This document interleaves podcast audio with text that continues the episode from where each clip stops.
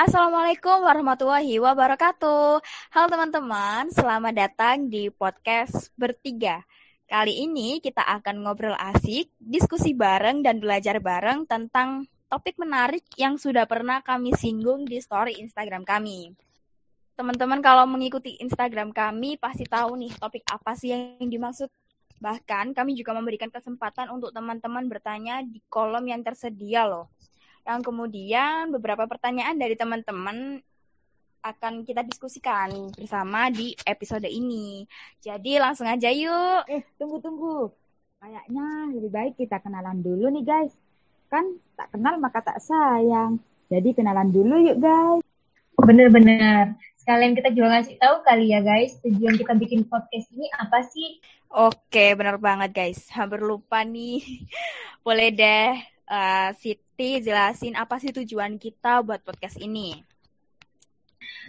Iya, jadi sebenarnya tujuan utama kita bikin podcast ini tuh sebagai pemenuhan tugas mata kuliah dari dosen kita, Ibu Rahma, selaku dosen mata kuliah Perbankan Syariah.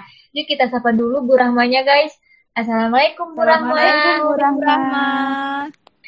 Uh, jadi tujuannya tuh kita buat podcast ini itu selain untuk memenuhi tugas mata kuliah, semoga aja podcast ini tuh bisa bisa berlanjut ke depannya untuk kita sharing-sharing dan diskusi juga kali ya. Amin. Amin. Ya, kurang lebih tujuan awal kita bikin podcast bertiga adalah seperti itu ya, guys. Ya, lanjut. Kita kenalan yuk. Boleh deh dimulai dari Anis. Oke. Silahkan. Hai teman-teman. Halo. Ya, perkenalkan, aku Kodria Zumrotunisa, bisa dipanggil Anis, asal dari Mojokerto. Uh, aku sekarang kuliah di Universitas Negeri Surabaya, Fakultas Ekonomika dan Bisnis, Prodi Ekonomi Islam. Uh, jadi, aku sekarang menduduki semester 4. Nin, ninku 060. Terima kasih. Oke, hai Anis. Hai. Selanjutnya ke Siti dong. Ya, halo teman-teman. Eh, salam kenal. Nama aku Siti Fatimah Harinisa. Biasanya sama teman-teman aku dipanggil Siti.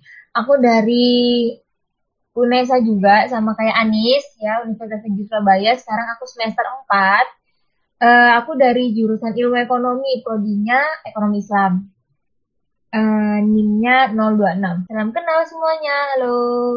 Salam kenal Siti. Oke. Okay. Ya, terakhir pastinya dari aku sendiri ya.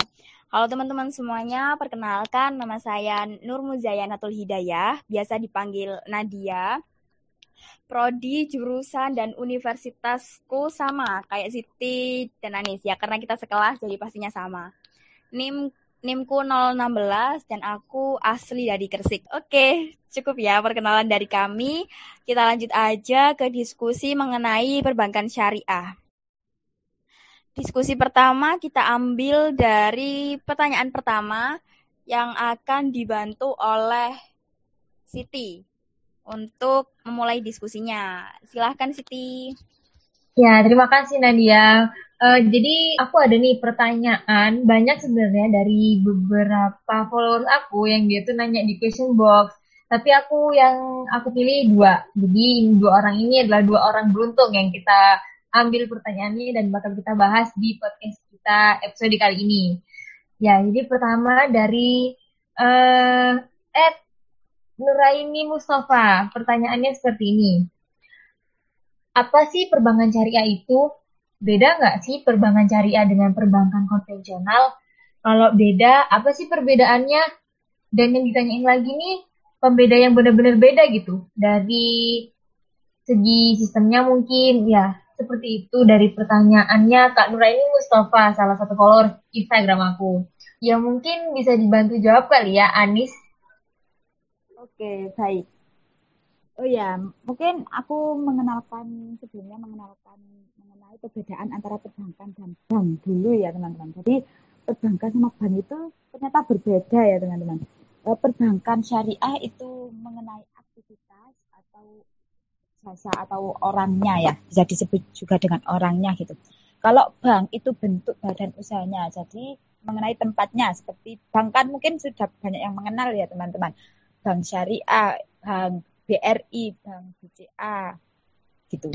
Uh, jadi perbankan syariah itu ya aktivitas yang menjalankan kegiatan usaha berdasarkan prinsip syariah atau juga bisa dinamakan bank syariah adalah bank yang menjalankan kegiatan usaha berdasarkan prinsip syariah atau prinsip hukum Islam yang diatur dalam fatwa Majelis Ulama Indonesia seperti prinsip keadilan dan keseimbangan, kemaslahatan, universalisme, serta tidak mengandung horor, maisir, riba, zalim, dan objek yang haram.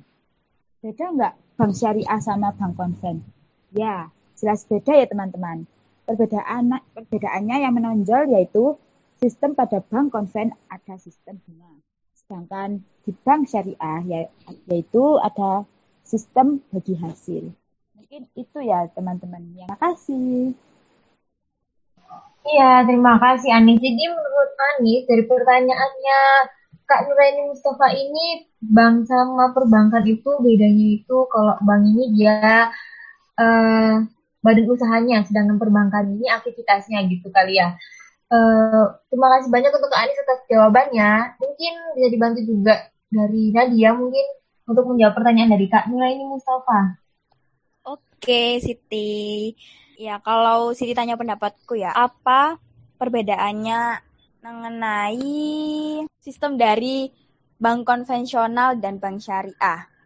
Nah, perbedaan yang paling umum yang diketahui masyarakat ini udah pasti sistem bunga yang di konvensional dan sistem bagi hasil di bank syariah. Nah, itu sih yang paling menonjol perbedaannya. Jadi kalau pada bank syariah itu menggunakan sistem bagi hasil di mana penentuan besarnya resiko bagi hasil dibuat pada waktu akad dengan berpedoman pada kemungkinan untung dan rugi. Sedangkan sistem bunga di bank konvensional itu penentuan suku bunga dibuat pada waktu akad dengan pedoman dan harus selalu untuk pihak bank.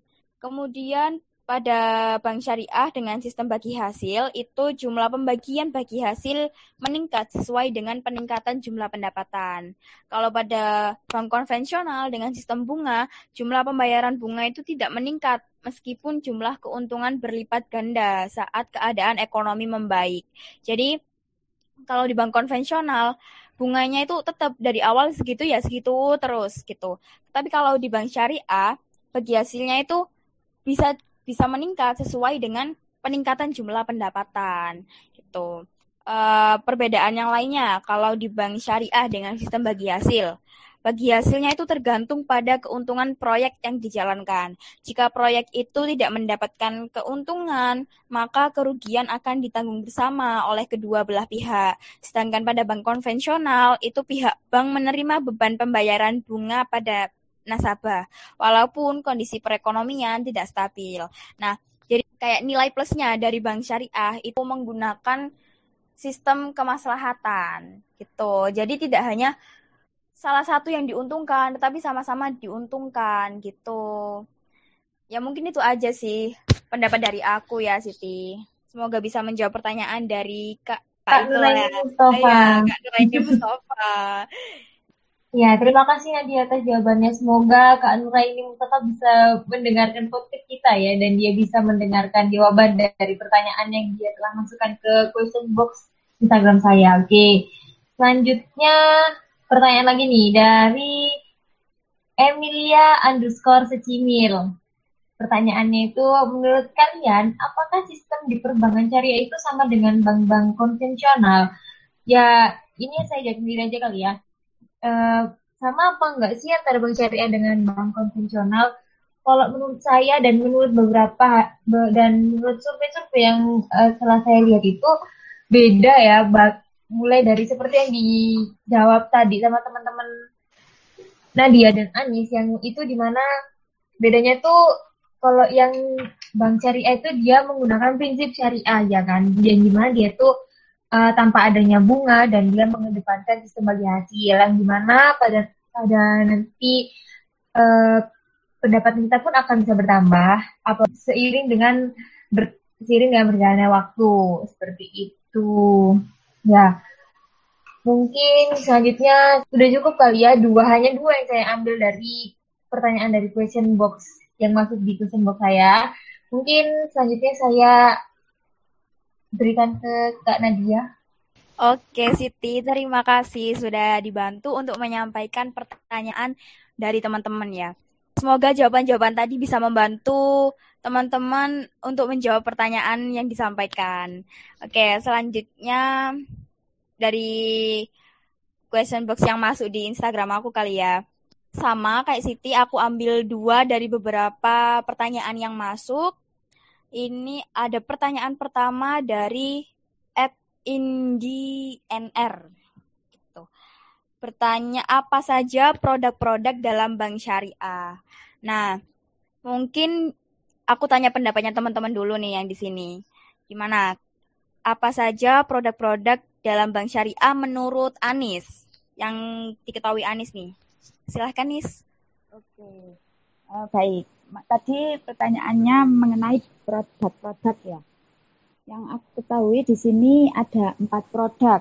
Yang pertama yaitu tabungan syariah, yang kedua deposito syariah, yang ketiga gadai syariah, yang keempat pembiayaan syariah. Jadi tabungan syariah itu merupakan simpanan dana dalam jumlah tertentu. Jadi simpanan tersebut itu bisa ditarik sewaktu-waktu. Terus tempat penarikannya juga bisa melalui ATM atau bank-bank yang biasanya kita kunjungi ya teman-teman. Terus tabungan syariah itu mengenal dengan istilah wadiah, yaitu tabungan tersebut tidak akan mendapatkan bunga karena sifatnya titip. Jadi tabungan syariah itu kayak kita menitipkan gitu, menitipkan uang gitu, teman-teman. Uh, yang kedua yaitu deposito syariah.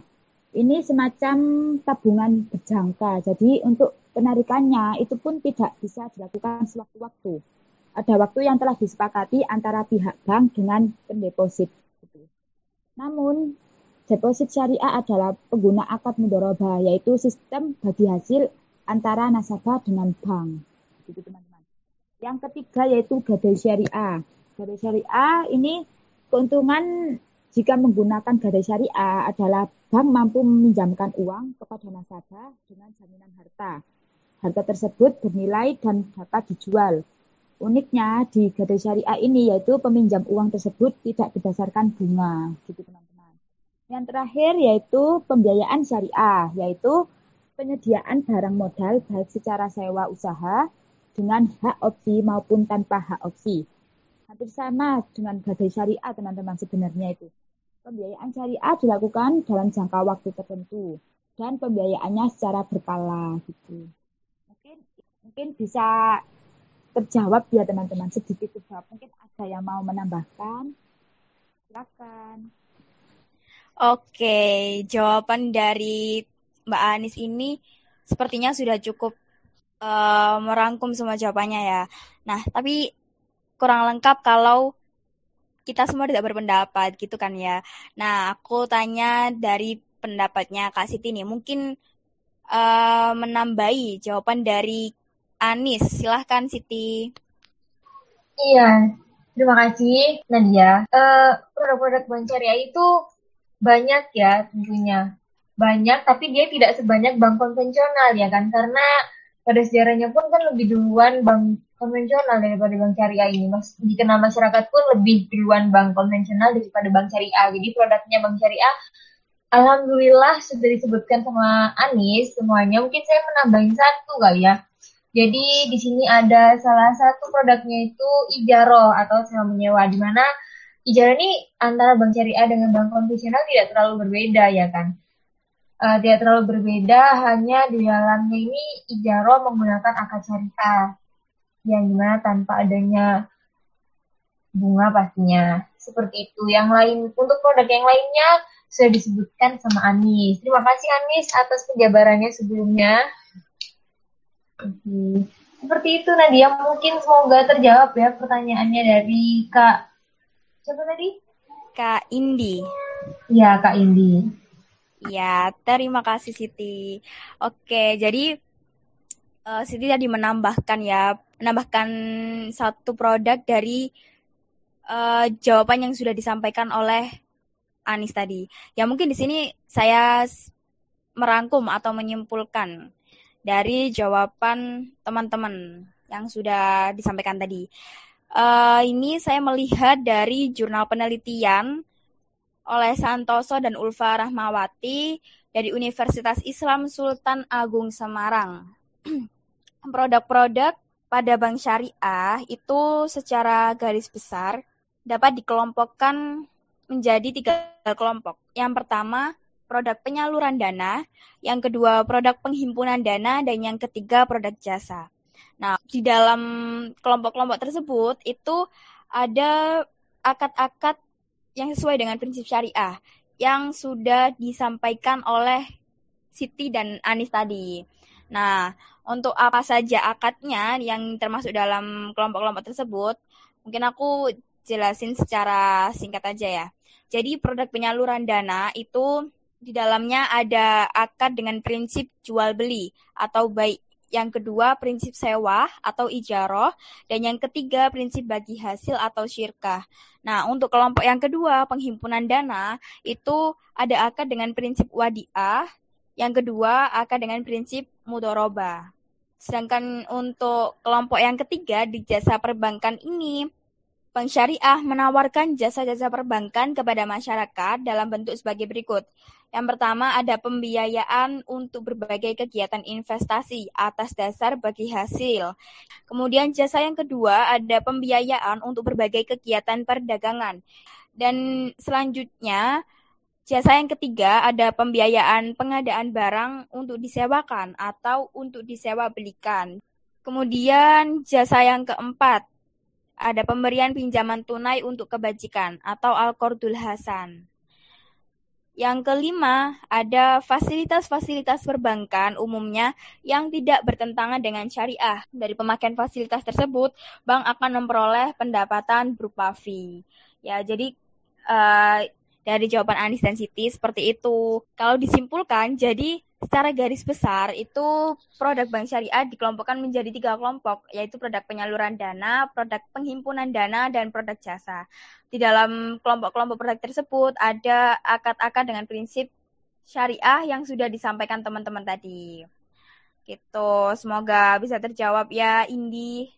Lanjut, aku sampaikan pertanyaan kedua yang masuk di question box Instagramku Pertanyaan dari Mutia. Mengapa kita harus lebih memilih syariah daripada konvensional? Nah, ini aku tanya pendapat teman-teman juga. Menurut pendapat teman-teman, kenapa sih kita itu harus lebih memilih syariah daripada konvensional? Mungkin bisa diawali oleh Siti ya. Gimana Siti pendapatmu? Silahkan Siti. Iya, terima kasih ya pertanyaannya. Eh, kenapa kita harus milih bank syariah daripada bank konvensional? Ya kan, uh, saya menjawab di sini sebagai menempatkan diri saya di sini sebagai uh, seorang yang muslim ya, di mana kita itu jadi dianjurkan untuk wa'ahalallahu baita wa riba ya kan, dan di mana uh, bank syariah dan konvensional kan sangat terlihat bedanya pada itu ya kan? Riba maksudnya bunganya itu kan. Di mana bunga itu kalau dalam Islam itu dianggap riba. Riba itu kan haram ya. Hukumnya adalah haram. Jadi sebaiknya kita tuh menjauhi riba dan kita memilih untuk menggunakan bank syariah yang di mana dia menggunakan prinsip syariah yang uh, insya Allah terjauhkan dari riba. Mungkin itu kali ya jawaban dari saya Oke Siti, terima kasih atas pendapatnya. Selanjutnya aku tanya sebelum aku menjawab nih, aku tanya dulu pendapat dari Anis. Silahkan Nis. Oke baik, terima kasih Nadia. Ini pertanyaannya mengenai bank syariah ya teman-teman. Kenapa kita harus mengena harus memilih bank syariah daripada konvensional? Karena menurut aku tidak ada keharusan dalam penggunaan bank ya teman-teman. Karena penduduk di dunia ini tidak hanya kaum muslim, ada juga kok agama lain yang tidak bisa menggunakan bank syariah tersebut. E, mungkin lebih dianjurkan bagi kaum muslim untuk memilih bank syariah ini ya. Karena untuk menghindari dari dosa, kita juga dapat belajar mengenai perilaku syariah seperti menjaga etika yang sudah dipelajari dalam ajaran agama Islam. Terus mungkin ini pertanyaan juga mengarah ke aku ya. Aku mau bercerita sedikit pengalaman. Kan aku itu juga sebagai pengguna bank syariah, yaitu Bank BRI Syariah. Di situ aku merasakan ada kekurangan dan kelebihan di dalam Bank BRI Syariah tersebut.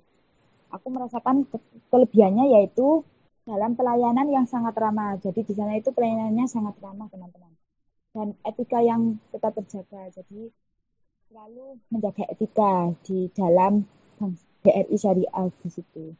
Terus kalau kekurangannya, menurutku kekurangannya itu mungkin masih sedikitnya ya, sedikit bank syariah yang ada di daerahku. Jadi untuk menjangkau itu lebih sulit gitu teman-teman dibanding dengan bank kon bank konvensional.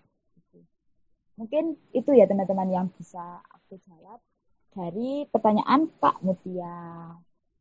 Terima kasih. Oke, terima kasih Anis atas pendapat yang sudah disampaikan. Nah, kalau dari aku sendiri, kalau dari pendapat aku sendiri, mengapa kita harus lebih memilih syariah daripada konvensional gitu ya pertanyaan tadi. Jadi pertanyaan ini tuh memang sering dipertanyakan oleh masyarakat. Kenapa sih kita itu diharuskan lebih memilih syariah daripada konvensional, terutama kita yang muslim ya. Jadi menurut saya gini, seperti yang kita ketahui, masyarakat Islam di muka bumi ini tidak sedikit dan masyarakat muslim mempercayai bahwa bunga adalah riba dan riba adalah haram hukumnya. Yang pada dasarnya bunga bank itu ada di bank-bank konvensional. Nah, sebenarnya kedua jenis bank tersebut tentunya mempunyai prinsip dan karakteristiknya masing-masing. Untuk bank syariah ini kan termasuk dalam industri keuangan. Jadi ilmunya menggunakan ilmu keuangan dan ilmu ekonomi Islam. Nah, ilmu yang sudah digunakan pada bank konvensional yang dirasa tidak sesuai, tidak selaras, tidak halal, dan tidak diperbolehkan dalam Islam itu dihapus atau dimodifikasi sehingga menjadi diperbolehkan atau yang sesuai dengan syariat Islam. Jadi kedua bank tersebut pasti mempunyai karakteristik dan prinsipnya masing-masing. Tetapi kita sebagai sebagai umat muslim itu disarankan untuk memilih menjadi nasabah bank syariah karena di bank syariah itu uh, sudah bisa dipastikan menggunakan prinsip-prinsip syariah gitu. Mungkin itu jawaban dari kami ya Kak Mutia. Semoga bisa sedikit membantu menjawab pertanyaan dari Kak Mutia. Selanjutnya mungkin aku minta bantuannya ke Anis untuk menyampaikan pertanyaan yang masuk dari question box di Instagram Anis nih. Silahkan Nis. Oke, terima kasih atas kesempatannya. Oke, uh, aku akan membacakan pertanyaan dari Nona Rafifa.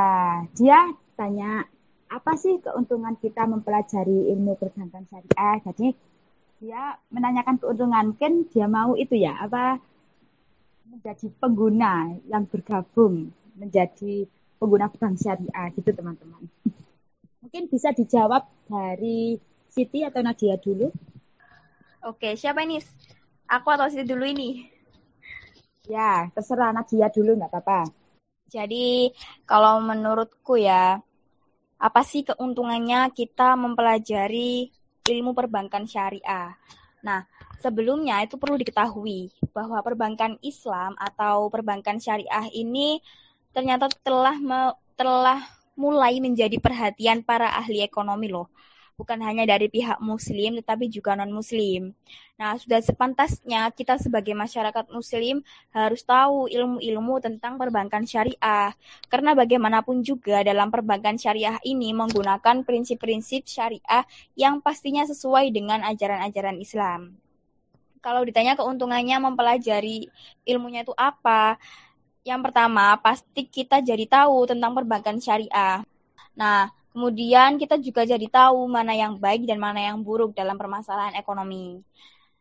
Dan kita juga dapat pahala dari Allah karena kita sebagai pelajar di bidang perbankan syariah itu diharapkan dapat menjadi penerus masa depan perbankan syariah yang dapat membantu umat Islam lainnya dalam menghindari riba. Nah, itu mungkin pendapat dari aku nih. Mungkin bisa dilanjut pendapat dari Siti ya. Iya, terima kasih. Uh, pertanyaan dari teman-temannya Anis ya.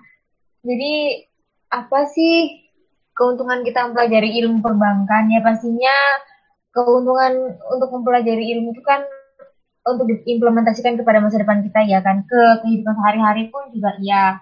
Nah, untuk mempelajari ilmu perbankan syariah sendiri itu karena kan tadi kata Anis dia ini mau masuk di dia mau menjadi salah satu nasabah bank syariah ya biar dia itu lebih tahu gitu maksudnya biar dia lebih tahu apa sih kurang lebihnya kalau misalnya mau menjadi nasabah di bank syariah apa sih keuntungannya nanti kalau misalnya dia mungkin mau menjadi salah satu pegawai di bank syariah seperti itu.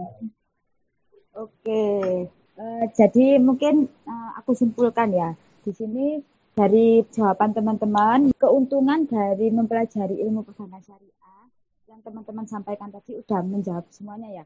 Dari mulai dari mengetahui perbedaan antara bank syariah dan bank konvensional, terus menghindari riba, terus uh, mendapatkan pahala itu ya teman-teman. Jadi mungkin juga nanti kalau ini Kak Nona ini mau menjadi nasabah bank syariah, nanti bisa mengetahui apa ya berpengalaman lebih dalam gitu.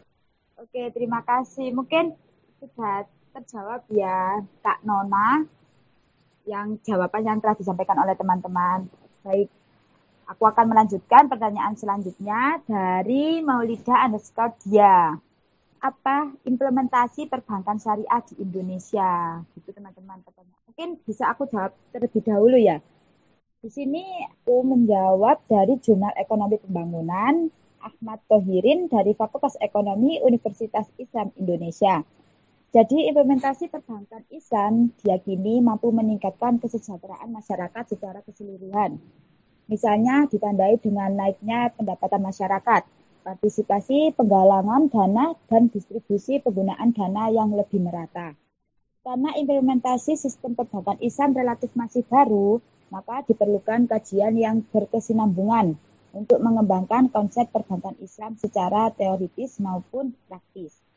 Dalam hal ini, untuk mendukung keberhasilan implementasi perbankan Islam di Indonesia, maka beberapa persoalan mendasar perlu mendapatkan perhatian kita kita semua. Di antaranya adalah yang pertama persoalan ideologis, yaitu terkait dengan perubahan paradigma dan persepsi terhadap bunga bank. Yang kedua yaitu persoalan pola pikir atau perilaku yang sudah sangat mengakar dengan kebiasaan penggunaan layanan bank konvensional. Yang ketiga, persoalan peranata hukum yang mendukung implementasi. Yang dalam hal ini menjadi semakin penting adanya kebutuhan untuk mengatur secara komprehensif dan integral atas perbankan Islam dan lembaga-lembaga keuangan Islam lainnya.